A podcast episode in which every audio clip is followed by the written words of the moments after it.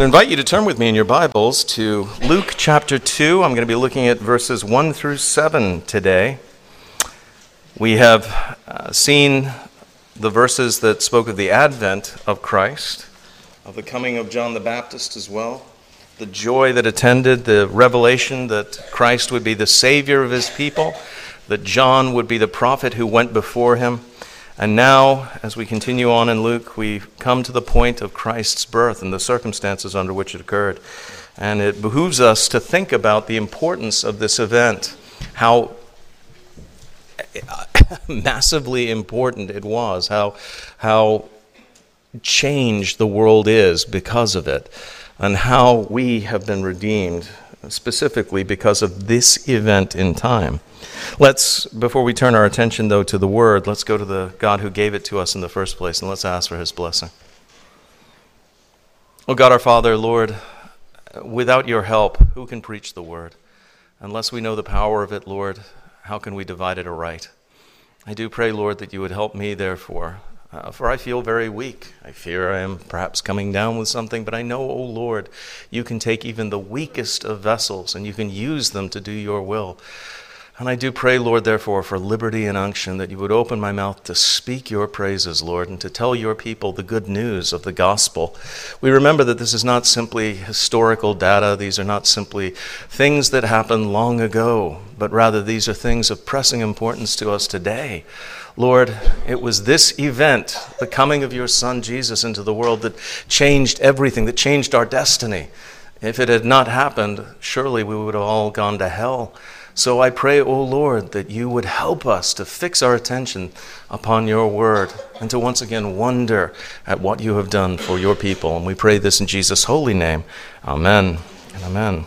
Luke chapter 2 and verse 1. I remind you, this is the word of the Lord. And it came to pass in those days that a decree went out from Caesar Augustus that all the world should be registered. This census first took place while Quirinius was governing Syria. So all went to be registered, every one to his own city. Joseph also went up from Galilee, out of the city of Nazareth, into Judea, to the city of David, which is called Bethlehem, because he was of the house and lineage of David, to be registered with Mary, his betrothed wife, who was with child. So it was that while they were there, the days were completed for her to be delivered, and she brought forth her firstborn son, and wrapped him in swaddling clothes, and laid him in a manger, because there was no room for them in the inn. Now there... Oh, I'm so sorry. That's the grass withers and the flower fades. The word of our Lord will last forever.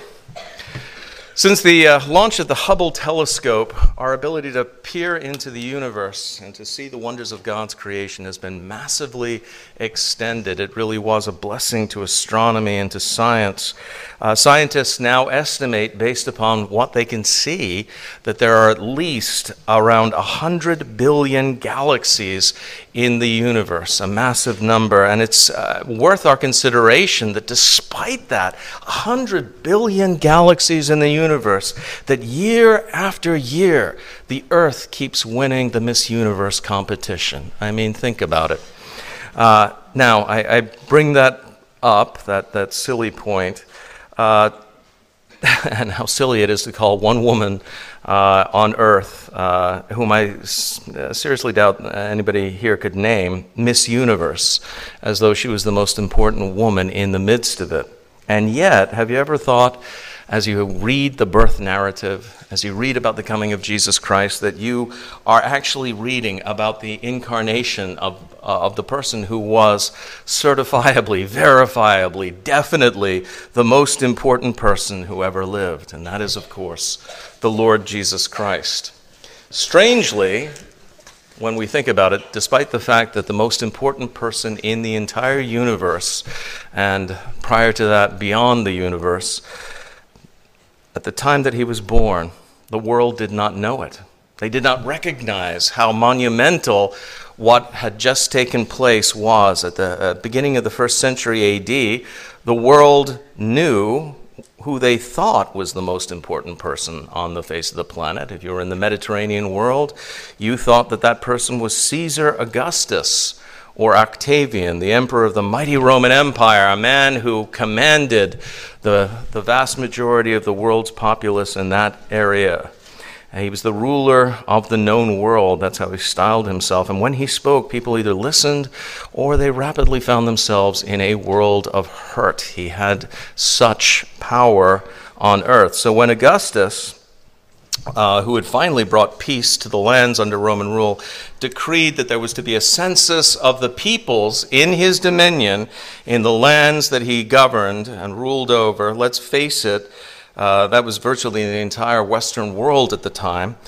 People did not object to what he had said. They did not ask questions. They did not talk back. They simply complied.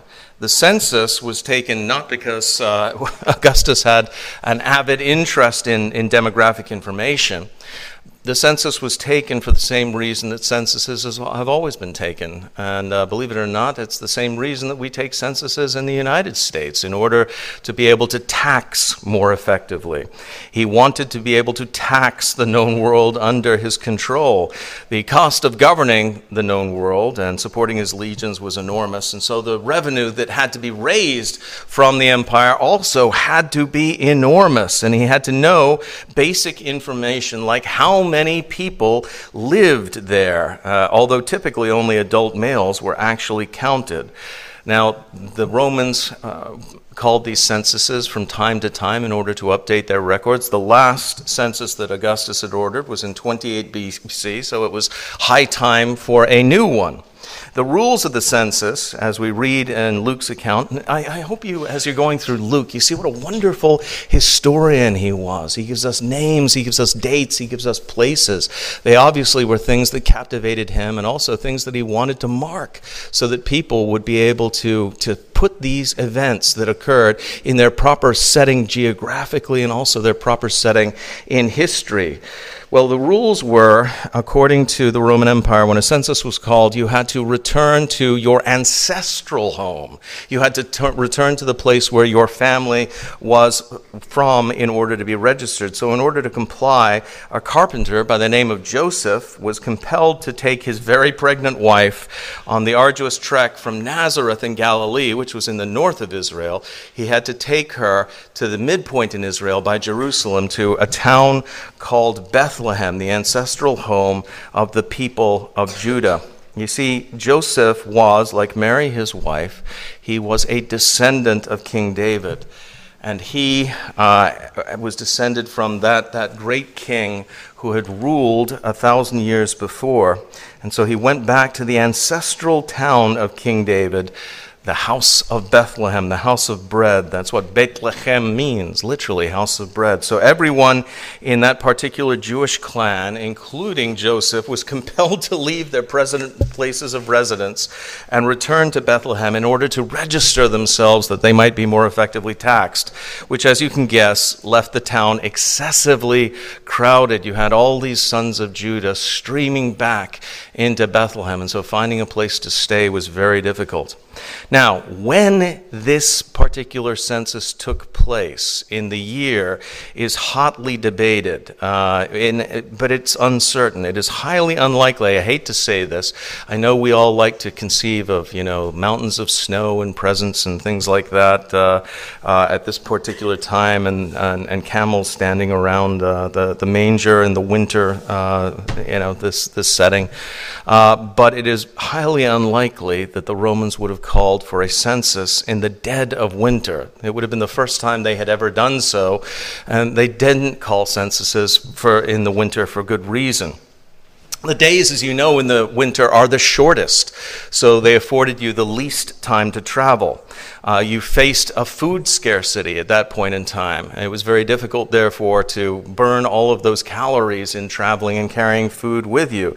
The weather also, as you know, during the winter is terrible. It's very cold, and for a lot of the populace and the people who were called upon to count the people who were coming for the census, the order to travel at that time might have been a death sentence. So as a result, as a general rule, people did not travel much in the dead of winter in Rome. So it's highly unlikely that the choice of December the 25th that was made by the church in the 4th century was the actual date of the birth of Christ. I hope I'm not bursting any balloons in saying that.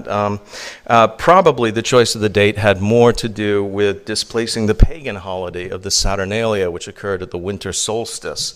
It actually probably happened this census sometime around April. That would have made a lot more sense. But when in the year this actually took place is far less important than the simple fact, brothers and sisters, friends, that it actually happened. It happened at a point in history.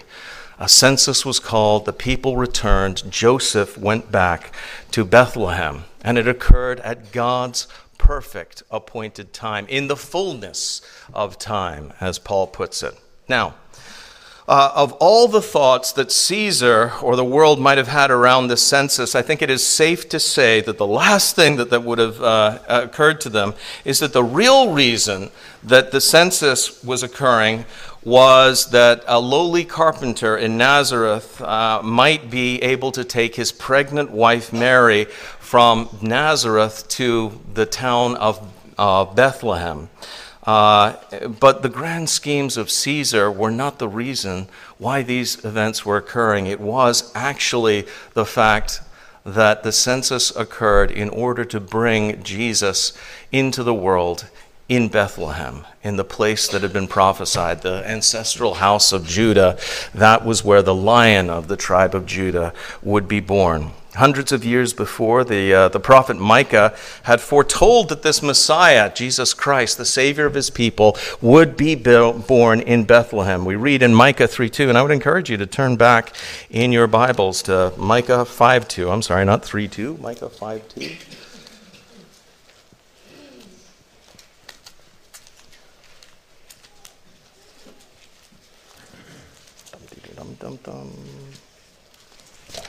I have humble fingers.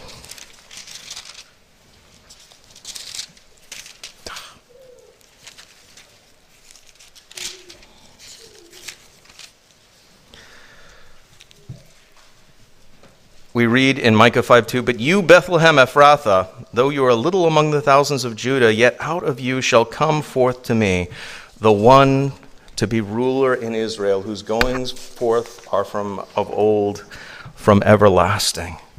Now, who is this whose goings forth are from of old, from everlasting?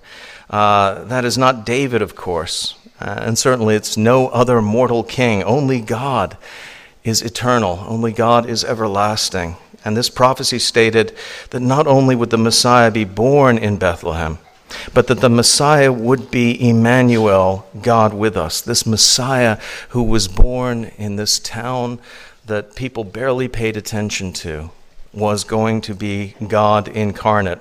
Now, you see, when the time had fully come, Caesar Augustus decreed his census because it was the decree of God that he should do so. Not so that the ends of Caesar would be achieved, but so that the divine purpose of God Almighty would be brought to pass. And the entire world, you remember at this time, is looking to Caesar, looking at his census. They're scurrying about. They're trying to obey his command, when in fact the most important event in history, in the history of the world, is taking place in a stable in a town that most people did not even know existed. And the very idea that the most important person on earth was not the portly toga-clad gentleman who dwelt in Caesar's palace and sat on the throne there, that he was in fact a baby born into abject poverty, whose first bed, note this, was a food trough for animals. That, of course, is what a manger was. It would have seemed absurd, absolutely absurd to most people.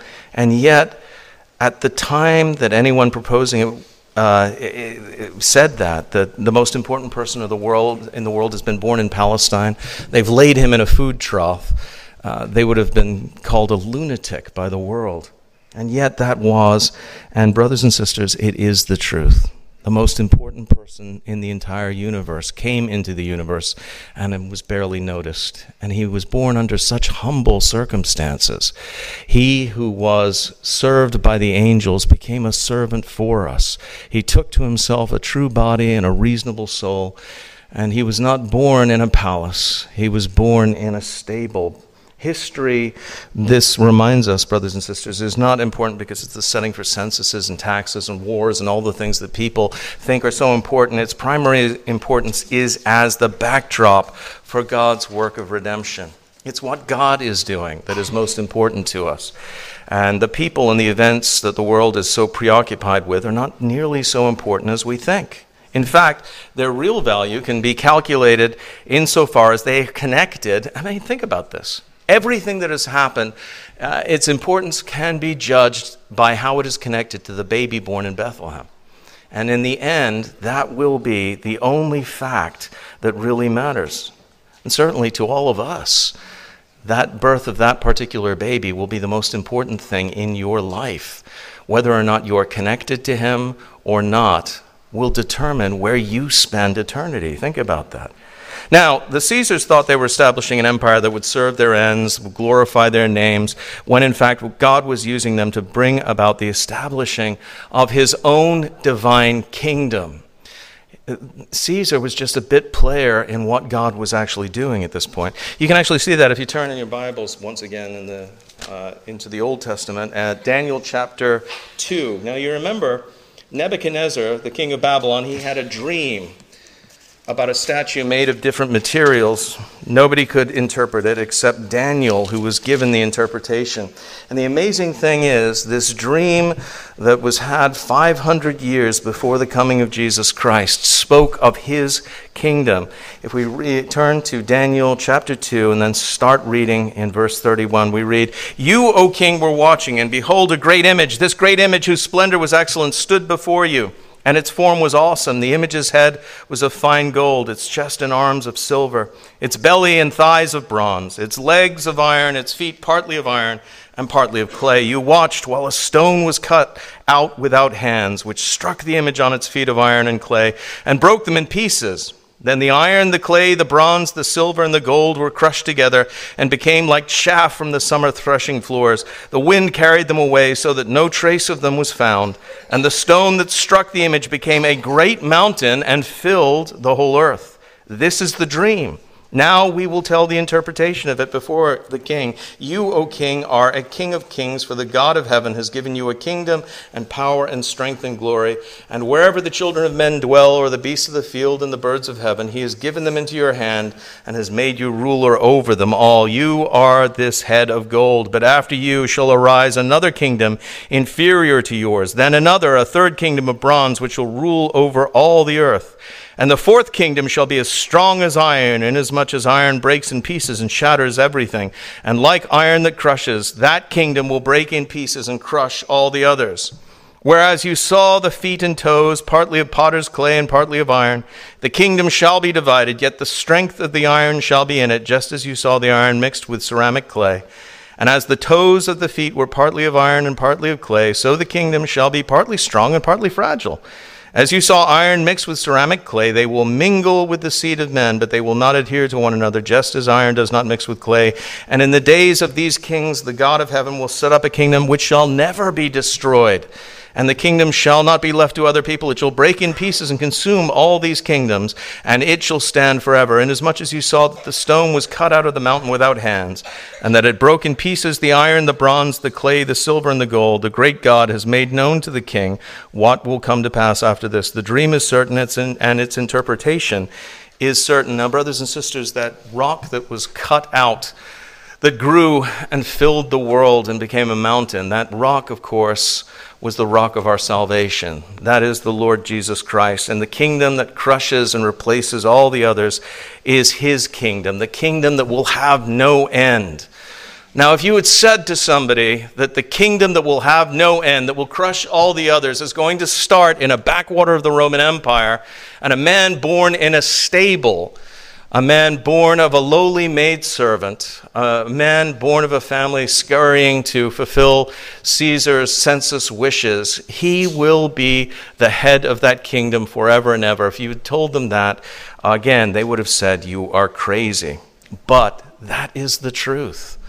The other kingdoms would become as nothing compared to the kingdom of God, and ultimately all of them will serve the purposes of that great king and ruler. Try as they might, they will end up doing his will. Think about it. Alexander the Great, over 300 years before, had conquered most of the Mediterranean world, and in ruling that area, he had desired that they would have one common Hellenic language, one Greek language. But in doing so, he provided the Mediterranean world with a Koine Greek, a common language, a common Greek that would allow them to write the Bible. That was the reason why Alexander was given his dominion, that he would be able to advance the gospel interests.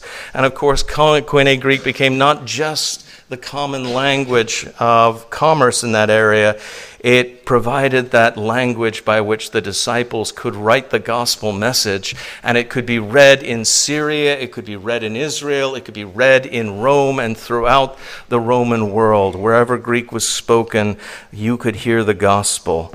The Romans, they come in and they unite the world and they build these amazing roads. It is fascinating. When I was in Greek in seminary, it was a terrible experience. But while I was in Greece, traveling there, we had the opportunity to see some of these Roman roads that still exist. And by comparison to the modern Greek roads, they were in some cases a lot better. Brothers and sisters, the reason those roads were built, the reason why commerce was established, the reason why pirates in the Mediterranean were put down, the reason why bandits were rounded up and either killed or sold as slaves, was so that the gospel written in Koine Greek could freely travel from place to place, so that a man named Paul could go to places like Philippi and Corinth and Ephesus and preach the gospel freely. All of those things took place so that the gospel could go, as Jesus would command, to the ends of the earth. Even the latter persecution of Christians that occurred under the Romans would only serve to strengthen their faith. And as the Christians were persecuted, what did they do? They were scattered. It stopped them from all consolidating in one place. They went about, as the Greek puts it, gossiping the gospel wherever they went. No matter how the world, the flesh, and the devil tried to stop the gospel message from spreading, it spread because it was God's will that this would happen.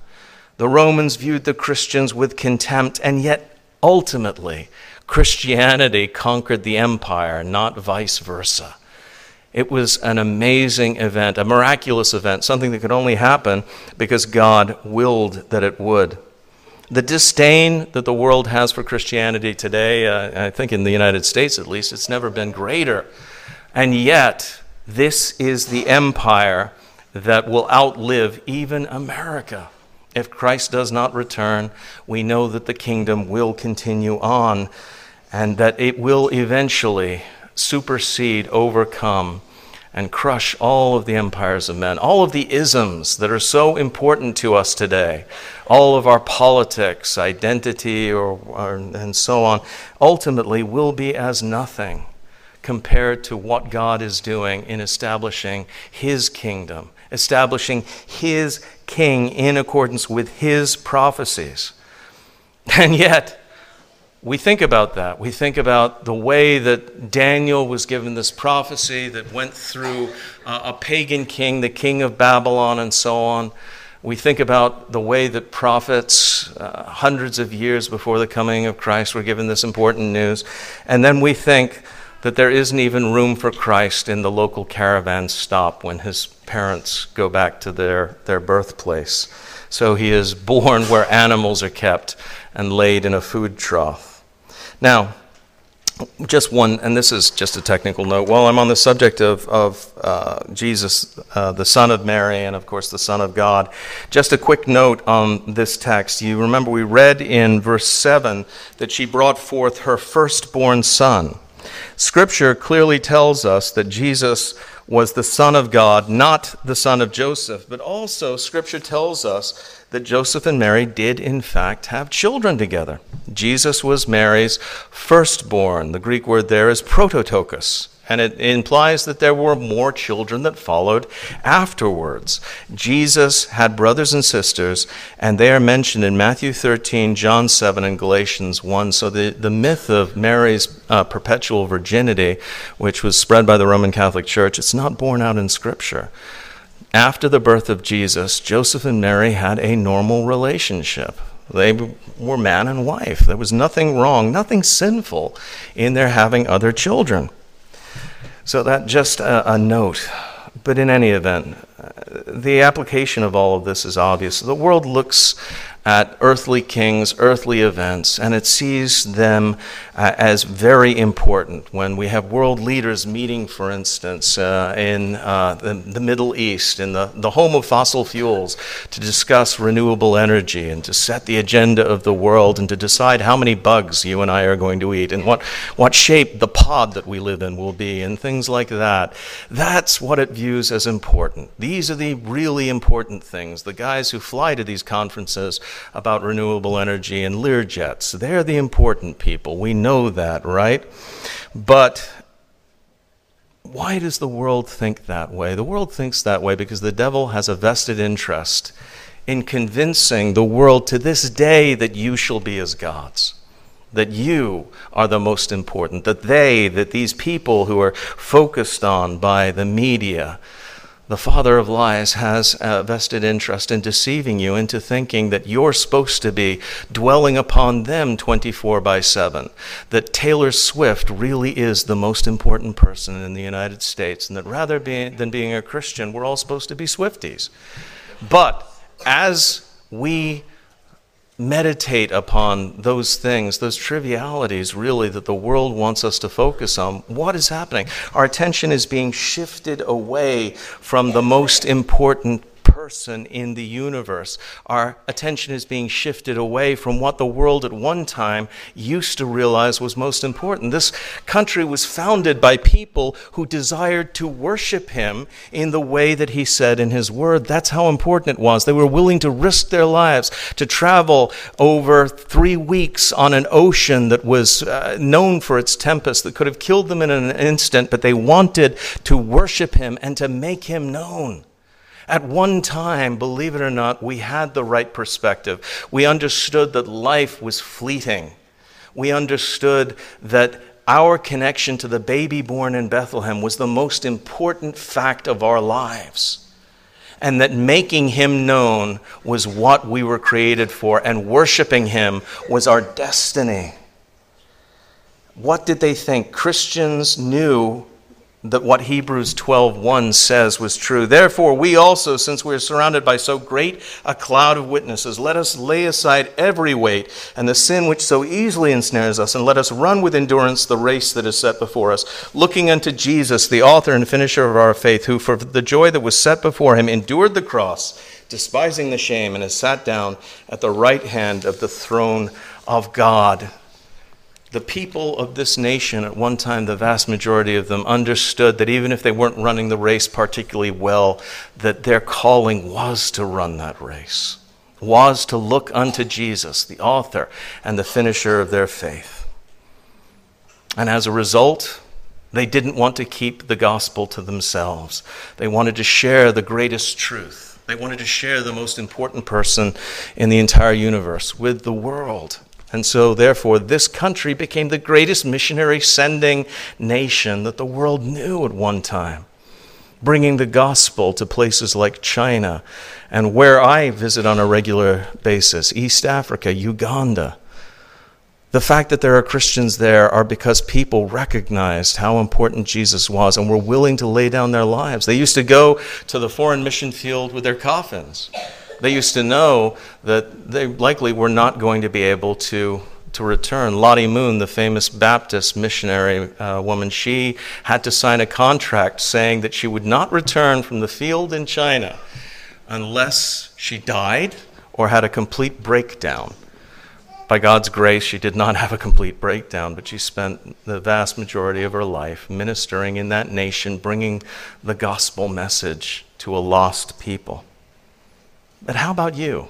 All right, we've discussed Jesus. We've discussed his coming into the world. We've discussed how important it was. We've discussed the fact that people used to understand that and used to make that the center of their lives instead of all the triviality and so on that occupies our attention. TikTok dances. People live for TikTok dances today, not for Christ. But what about you? What is at the center of your universe? Where is your attention focused? Is it on the incidentals of this life? Do you strive? Do you think to yourself, I want to be like one of those people I read about or those people that I see on television? I want to be one of the important people. I want my own Learjet. I want to be able to go to conferences and have people listen to me. I want to be rich. I want to be famous. I want to be powerful. Or are your desires perhaps more parochial, or I just want to be able to do my hobbies? I know people whose entire reason for being, as they define it, is to follow a little white ball around a course on a regular basis. And when they finally reach the little white ball, what do? They hit it. And then they follow it again. And then they hit it and follow it again. That's their entire life. They center themselves on that. And as a result, they don't have time, because they're following the little white ball, for anything else, including the baby born in Bethlehem. Norval Geldenhuis, now there's a word, Norval Geldenhuis, had a very profound insight into these verses that we just read. He pointed this out. He said, "What the inhabitants of Bethlehem did in their ignorance is done by many today in willful indifference. They refuse to make room for the Son of God. They give no place to him in their feelings, their affections, their thoughts, their views of life, their wishes, their decisions, their actions, or their daily conduct. And thus they deny themselves the greatest privilege of all and incur the greatest loss of their lives." Have you ever thought about that? That those who do not know Christ are missing everything. They're missing out on eternity. They have misunderstood their reason for being. And where they are headed is nowhere good. Now, it's sad when worldlings do that, but it is even sadder when Christians do, when those who are born in Christian families, for instance, decide that the person who was at the center of their parents' life and their family life when they were growing up, they're going to move him to a little shed in the backyard. Think about it, the King of Kings, the Lord of the universe, and we subjugate him to hobbies, to movies, to vain pursuits that cannot help us. The creator of the universe came into the world. He was born not in a palace. He was born in a stable. He was born under the law. He underwent rejection and torture and death. Why did he do that? So that you, sinners, might be saved from an eternity in hell. That is why he did this. And then, in spite of that, we move him, so to speak, back into the stables, and in his place we raise up a bunch of petty idols that cannot help us at all. That is a tragedy. I pray that that is not the case with any of you. I pray that you understand who the most important person in the universe is and always will be. And I pray that because of that, Christ will not take second place in your heart, or third place, or fourth place, but that he will always have the predominance. It should be the case that you can turn to your spouse in truth and say, "Honey, you'll always be second in my heart, because Christ is always going to be first." And to know that if he is first, you have nothing to fear. If you know the Lord Jesus Christ, if you have come to him by faith, if you are looking to him as your Lord and Savior, although the world may have nothing but disdain for you, know this: you have nothing to fear from anything to come, and you have everything to look forward to. You are receiving and have received the most important present that everybody will be given. It is not an air fryer, as wonderful as those things are. The most important present that anyone can receive is the gift of eternal life, and that comes only through knowing the Lord Jesus Christ. So I hope that as the year ends, you know Jesus as your Lord and Savior, and you have not allowed anything to take the place that should be his by right in your heart. If that is not the case, there is still time. It's only December 17th. You can still, before the end of the year, close with the Lord Jesus Christ. And you're still alive, so there is yet time to do so. Let me, therefore, lead us in prayer before him now. God our Father, we thank you so much that you didn't leave us. You sent your Son Jesus into the world for our sakes, to suffer the worst humiliation conceivable, and then to have your wrath poured out on him. Lord, it should boggle our minds. It should bring us to our knees when we think about it, that he endured the suffering that our sins procured. Lord, thank you. Thank you for loving us so much that you were willing to part with the one who is most precious to you, your Son, and to allow him to endure more than we can possibly ever conceive for our sakes. Thank you for the great gift of your Son Christ and for the faith that unites us to him. Lord, we pray with that Father so long ago. Lord, I believe, help thou my unbelief. Help us in this coming year to spread his good news and to tell people who the most important person in the universe truly is. We pray this in Jesus' name.